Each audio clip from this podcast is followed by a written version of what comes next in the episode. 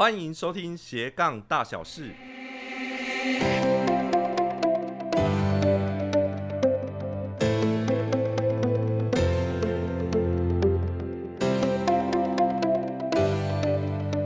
你好，我是瑞，你的斜杠引路人。在这一集节目当中，想要来跟你分享一下二零二一年最新的接案职缺热门排行榜。那你知道前十名会有哪一些职缺吗？在公布这热门排行榜之前呢，想要先跟大家聊一下，因为像过去在上斜杠进阶班的过程当中，其实有蛮多学员会提出一个问题，他们会问老师，到底兼职跟斜杠有什么不一样？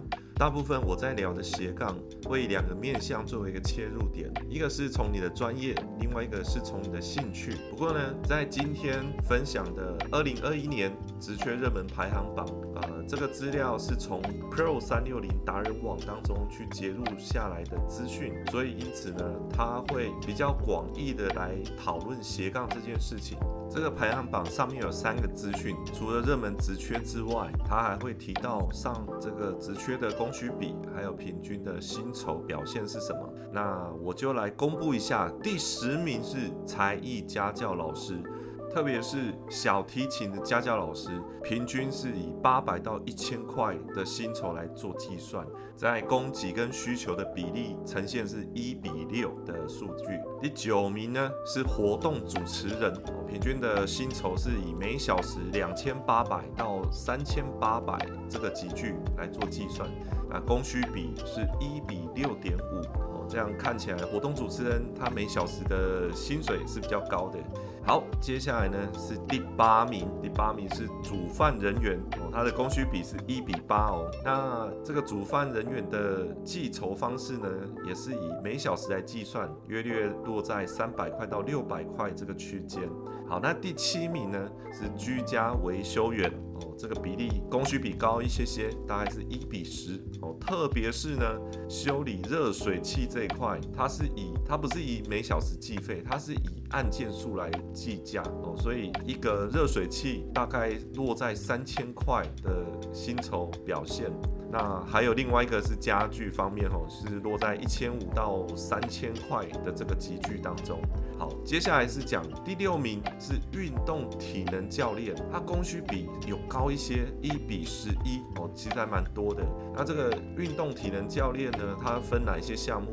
以健身现在大家最热门的健身这个项目。是以每小时一千块到一千三的这个集聚来做计算，那还有其他像羽球是落在八六百到八百这个集聚，那接着是桌球是五百到八百哦，这个些都是以每小时来做计算。好，接下来我们来进入到前五名，第五名是室内设计装潢师，这个比例供需比有高一些，一比十三。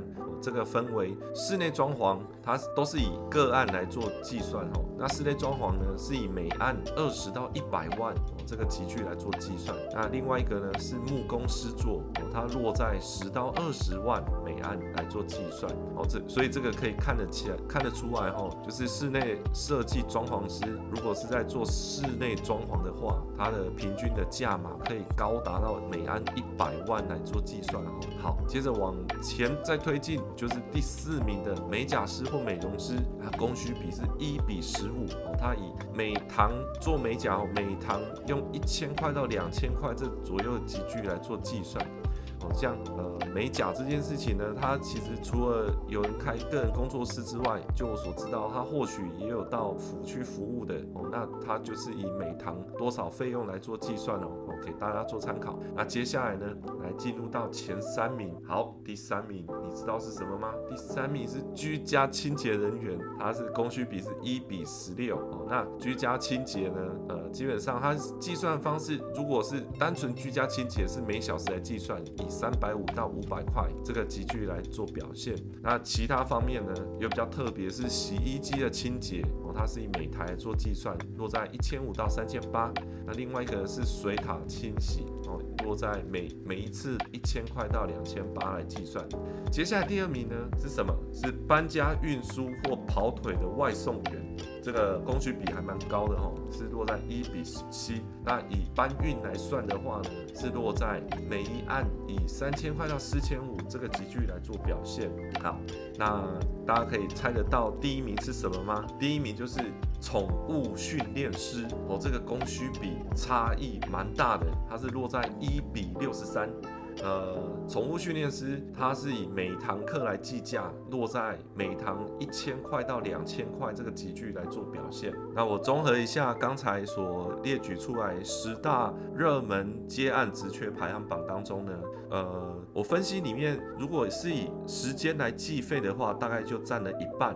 那另外一半呢，就是以每案来做一个计费标准。所以回顾这十大热门接案职缺排行榜当中呢，呃，除了搬家、跑腿、外送员之外，其实其他的项目，都跟我平常上课当中所提到的六大斜杠黄金组合，其实都是有一些相关联的。我举个例子，像排名第六名的运动体能教练，他就是在我们六大黄金组合当中的第三个，就是透过你的脑力加体力的组合。我也常常会拿一位学员的故事作为一个案例，他自己本身就是上班族啊，在平常的时候喜欢做瑜伽，甚至于后来也获得教练的资格，就开始在下班之后开启了瑜伽教练的斜杠。好的，听完这十大热门接案直缺排行榜，有没有跟你目前正在发展的斜杠有一些关联呢？你不见得要顺着这些职缺去发展你的斜杠，可是呢，我建议可以从这些供需比先帮助你了解市场到底在哪边，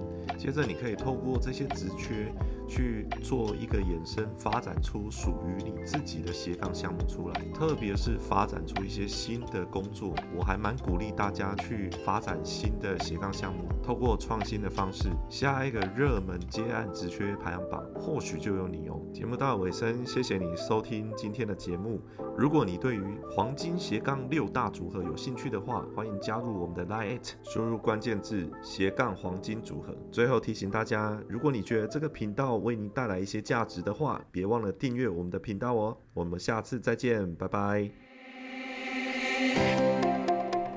谢谢你的收听，希望你喜欢今天的节目。